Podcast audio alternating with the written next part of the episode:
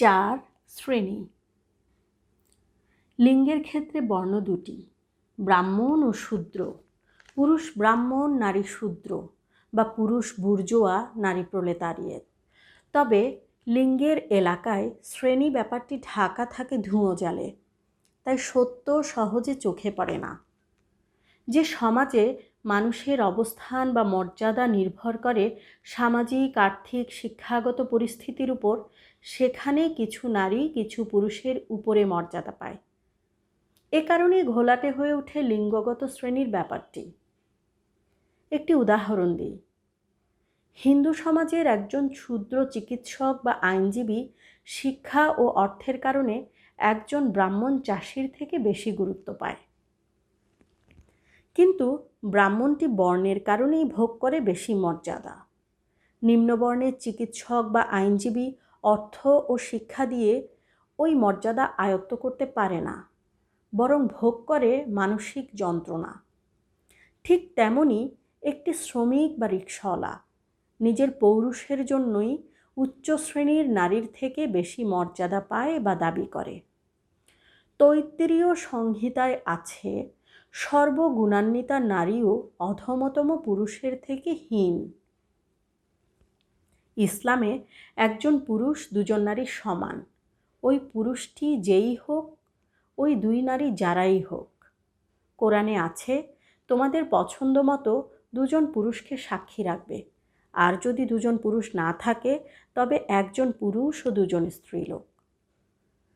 তাই একটি বিকলাঙ্গ ভিখিরিও একজন মহিলা রাষ্ট্রপতির দ্বিগুণ মর্যাদা সম্পন্ন। পাকিস্তানে একটি পুরুষ চোরকে শনাক্ত করতে দরকার হয় দুটি নারী পুলিশ। জনহীন কক্ষে নারী প্রধানমন্ত্রীও অসহায় হয়ে উঠতে পারে তার ভৃত্যের কাছে। ভৃত্য হয়ে উঠতে পারে প্রভু আর নারী প্রধানমন্ত্রী দাসী।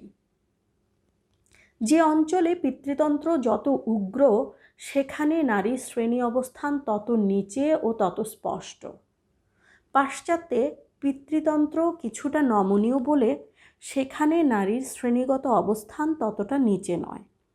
কিন্তু প্রাচ্যে উগ্র অনমনীয় পিতৃতন্ত্র নারীকে শূদ্র করে রেখেছে। হিন্দু আর মুসলমানদের একটি বড় অংশ উগ্র পিতৃতন্ত্রের ধারক বলে এ দু সমাজে আজও নারীদের শ্রেণীগত অবস্থান অত্যন্ত নিচে। পিতৃতন্ত্রের একটি সুন্দর ষড়যন্ত্র হচ্ছে নারীদের এক শ্রেণীকে লাগিয়ে রাখা আরেক শ্রেণির বিরুদ্ধে। বেশ্যার বিরুদ্ধে লাগিয়ে রাখা সতীকে, কর্মজীবী নারীর বিরুদ্ধে লাগিয়ে রাখা গৃহিণীকে। একদল ঈর্ষা করে আরেক দলের সুখ, স্বাচ্ছন্দ্য, নিরাপত্তাকে। আবার আরেক দল নিরাপত্তা, মর্যাদার অবরোধের মধ্যে বাস করে ঈর্ষা করে অন্য দলের স্বাধীনতা ও মুক্তিকে। পুরুষ বিচরণ করে ঘরে, বাইরের দুই জগতেই। আর নিজের সামাজিক অর্থনৈতিক ক্ষমতার সাহায্যে নারীর দুদলকে লিপ্ত রাখে চিরশত্রুতায়। নারী জন্মসূত্রে কোনো এক বিশেষ পরিবার ও শ্রেণির অন্তর্ভুক্ত। কিন্তু আসলে নারী কোনো পরিবার বা শ্রেণির সাথেই অচ্ছেদ্যভাবে জড়িত নয়। নারী যেহেতু আর্থিকভাবে পুরুষ নির্ভর তাই যে কোনো শ্রেণির সাথে তার সম্পর্ক অস্থির ও অনিশ্চিত। যে কোনো সময় তা ছিন্ন হয়ে নারী নেমে যেতে পারে নিম্নতম শ্রেণীতে। নারীর কখনোই শ্রেণি উন্নতি ঘটে না। যদি জন্মশ্রেণীতে থাকতে না পারে, তাহলে ঘটে তার শ্রেণি অবনতি। হিন্দু সমাজে অনুলোম ও প্রতিলোম বিবাহ বলে দুরকম বিয়ে রয়েছে। নিম্নবর্ণের পুরুষ ও উচ্চবর্ণের নারীর বিয়ে প্রতিলোম বিয়ে। উচ্চবর্ণের পুরুষ ও নিম্নবর্ণের নারীর বিয়ে অনুলোম বিবাহ। অনুলোম বিবাহে উচ্চবর্ণের পুরুষকে বিয়ে করে নারীর বর্ণোন্নতি ঘটে না। আর প্রতিলোম বিবাহের ফলে নারীর ঘটে বর্ণচ্যুতি, অর্থাৎ সমাজচ্যুতি জার্মানিতেও ছিল একই রীতি। মধ্যযুগে জার্মানিতে একজন নিম্ন শ্রেণির পুরুষ যখন উচ্চ শ্রেণির নারীকে বিয়ে করত প্রতিলোম বিয়ের মতো নারীটি থাকতো জাতিচ্যুত। আবার নিম্ন শ্রেণির নারী যখন উচ্চ শ্রেণির পুরুষকে বিয়ে করত, তখন সে স্বামীর শ্রেণীতে উঠত না। মুসলমানদের মধ্যেও একই রকম ঘটে। উচ্চ শ্রেণির মুসলমানেরা দাসী সম্ভোগে উৎসাহ বোধ করে। ধর্মে তার বিধানও রয়েছে এবং বাধ্য হয়ে বিয়েও করে। কিন্তু ওই নারীটির শ্রেণি উন্নতি ঘটে না।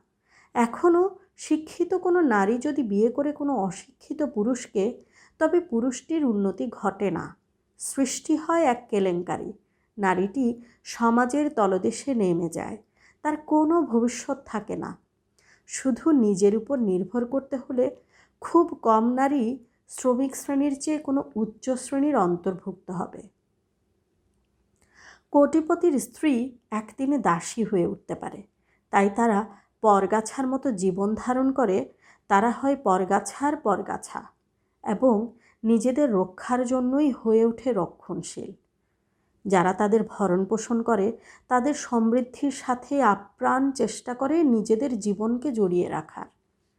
দাস যেমন প্রভুর সমৃদ্ধিকে মনে করে নিজের সমৃদ্ধি, নারীও স্বামীর বা পুত্রের, অর্থাৎ পুরুষের সমৃদ্ধিকে মনে করে নিজের সমৃদ্ধি।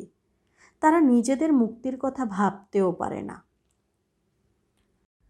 আপনারা শুনছেন women voice BD audio book ইউটিউবে আমরা নতুন। আমাদের সমর্থন করতে চ্যানেলটি সাবস্ক্রাইব করুন। পাঁচ আর্থ ও শিক্ষা।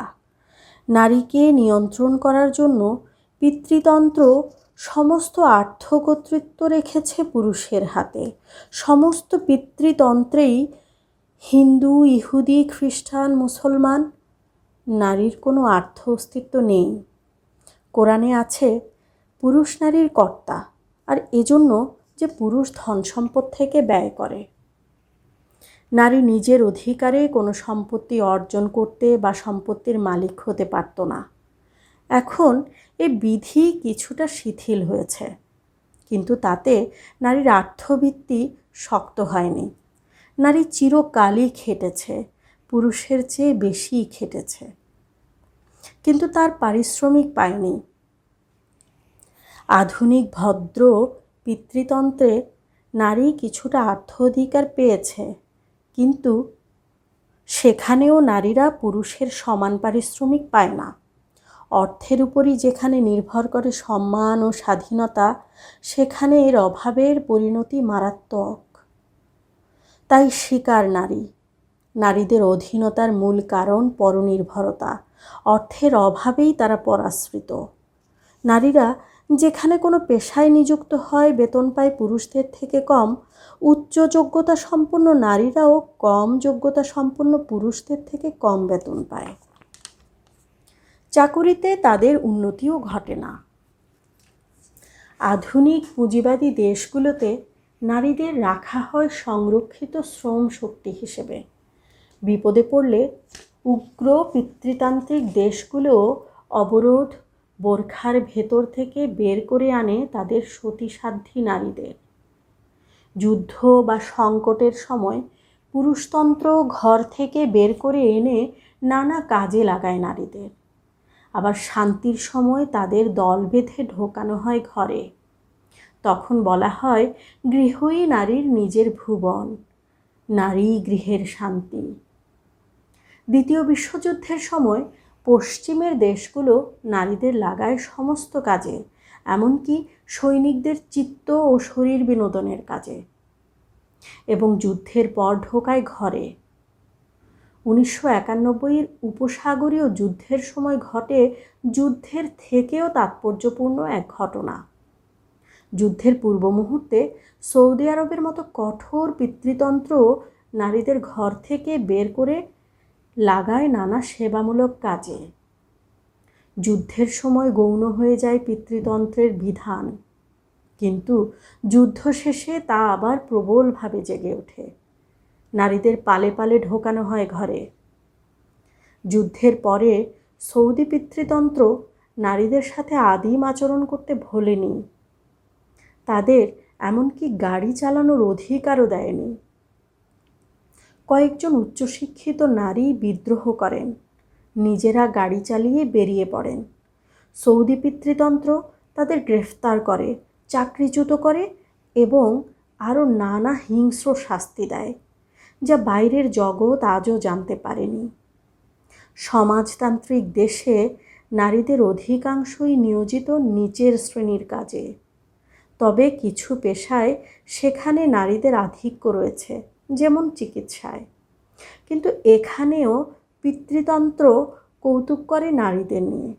যে পেশায় নারীরা ঢোকে, হ্রাস পায় সে পেশারই মূল্য, কমে যায় বেতন। নারীরা যেমন বিনা বেতনে পরিবারের সেবা করে, তেমনি রাষ্ট্র ও সমাজও মনে করে যে নারীর চাকুরি হচ্ছে সেবা। পুরুষের কাছে সেবা প্রত্যাশা করা হয় না।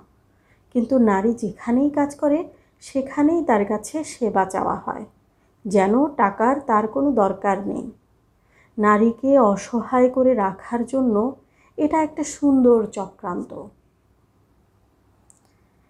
নারীর আর্থস্বাধীনতাকে দেখা হয় কুটিল সন্দেহের চোখে। তাই পিতৃতন্ত্রের সমস্ত সংস্থা প্রচার চালায় নারীর মধ্যবিত্ত শ্রেণির নারীর পেশা গ্রহণের বিরুদ্ধে। নিম্নবিত্ত নারী নিয়ে তাদের মাথা ব্যথা নেই। তারা তো নিম্ন কাজের জন্যেই জন্মেছে, খুব সস্তায় পাওয়া যায় তাদের। কিন্তু বড়ই উদ্বিগ্ন তারা মধ্যবিত্ত নারীকে নিয়ে। পরিবার, ধর্ম, মনোবিজ্ঞান প্রচার মাধ্যম ও আরও নানা সংস্থা তিরস্কার করতে থাকে পেশাজীবী নারীদের। বাংলার প্রথম উচ্চশিক্ষিত নারীরা পিতা বা স্বামীর পরিবারের আদেশে বা সামাজিক নিন্দায় পেশা গ্রহণ থেকে বিরত থেকেছেন বা পেশা গ্রহণে বিলম্ব করেছেন। অনেকে বিয়ের পর বিয়েকেই পেশারূপে গণ্য করে আর্থিক চাকরি ছেড়ে দিয়েছেন। নিম্ন শ্রেণির নারীদের নিয়ে পিতৃতন্ত্রের দুশ্চিন্তা নেই। বরং তারা কাজ না করলেই আতঙ্কিত বোধ করে পিতৃতন্ত্র, কারণ তারা সস্তা। তারা মধ্যবিত্ত নারীদের মতো ভয়াবহ নয়, তাদের নিয়ে কোনো ভয় নেই। মধ্যবিত্ত নারীরা যদি কাজ করে, বিচার, চিকিৎসা, অধ্যাপনা করে, আমলা হয় তাহলে তা পিতৃতন্ত্রের বা পুরুষতন্ত্রের আর্থ ও মনস্তাত্ত্বিক ভিত্তিটাকেই ভেঙে দিতে পারে। পেশাজীবী নারীরা আসলে নিযুক্ত থাকে দুটি পেশায়। তাদের ঘর সংসার দেখতে ও সন্তান লালন করতে হয়। আর পালন করতে হয় পেশার দায়িত্ব।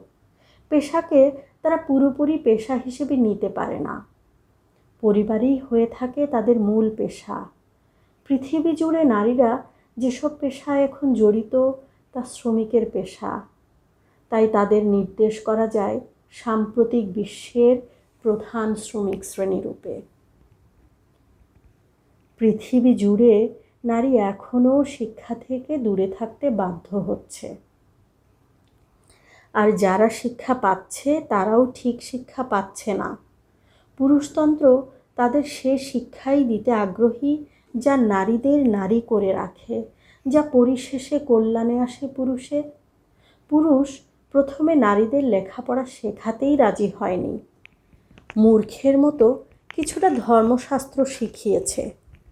পরে যখন বিদ্যালয়ে পাঠাতে বাধ্য হয়েছে, তখনও বের করেছে বিশেষ এক ধরনের নারী শিক্ষা। উনিশ শতকের বাংলার নারী শিক্ষার এই রূপ সম্পর্কে রাজনারায়ণ বসু আঠারোশো চুয়াত্তর সালে বলেছেন, স্ত্রীলোকদিগকে যেরূপ শিক্ষা দেওয়া হইতেছে, তাহা তাহাদিগকে কেবল অশ্লীল গল্প ও নাটক পাঠে পারগ করে। তাহারা কেবল কার্পেটই বুনছে কার্পেটই বুনছে। যদি তাহা না করিয়া পিরান সেলাই করতে শিখে তাহা হইলেও জানিলাম যে কিছু উপকারে আইল। পুরুষ নিজের স্বার্থে নারীকে যে শিক্ষা দেয়, তা হয়ে ওঠে এমনই নিরর্থক ও হাস্যকর। পুরুষদের একটি যুক্তি হচ্ছে, নারীর দেহ সব রকম শিক্ষার উপযুক্ত নয়। কৃতদাস একসময় বিশ্বাসী হয়ে ওঠে প্রভুর দর্শনে। নারীরাও প্রচার করে পুরুষের দর্শন। এর পরিচয় পাওয়া যায় শিক্ষিতা ইন্দিরা দেবী চৌধুরানীর উক্তিতে এ আধুনিকাও মনে করেন গৃহধর্ম নারী জীবনের সারবস্তু। যাহার জন্য সমাজে নারীর স্থান ও মান আর নারীর দেহ খুবই পেলব, তাই তিনি বিশ্ববিদ্যালয় কর্তৃপক্ষকে মনে রাখতে বলেছেন যে পরীক্ষা দেওয়াই নারী জীবনের একমাত্র উদ্দেশ্য নহে। এ আধুনিকার মতে বঙ্গরমণীর শরীর, মন ও ভবিষ্যৎ জীবনের গঠন স্মরণ রাখিয়া বিশ্ববিদ্যালয়ের পরীক্ষার কঠিন সংগ্রামে তাহাদের যোগ দিতে না দেওয়াই ভালো। কারণ স্ত্রীলোক ও পুরুষের ভবিষ্যৎ জীবন এমন স্বতন্ত্র ছাঁচে ভগবান ঢালিয়াছেন, তখন শেষ পর্যন্ত তাহাদের একই রকম শিক্ষা দেওয়া কখনোই সমীচীন নহে। এ হচ্ছে নারীর কণ্ঠে পুরুষতন্ত্রের উক্তি বা দাসীর মুখে প্রভুর ভাষা। আধুনিক পিতৃতন্ত্রগুলো এখন নারীদের জন্যে উচ্চশিক্ষার সমস্ত দরজা খুলে দিয়েছে। তবে নারী পুরুষের উচ্চশিক্ষার বিষয় ও মানে পরিকল্পিত পার্থক্য রাখতে তারা ভোলেনি। শৈশব থেকে পিতৃতন্ত্র ঠিক করে দেয়, ছেলেরা ঢুকবে কোন দরজা দিয়ে? আর মেয়েরা কোন দরজা দিয়ে? শিক্ষার ক্ষেত্রেও রয়েছে কিছু নারীর বিষয়, কিছু পুরুষের বিষয়।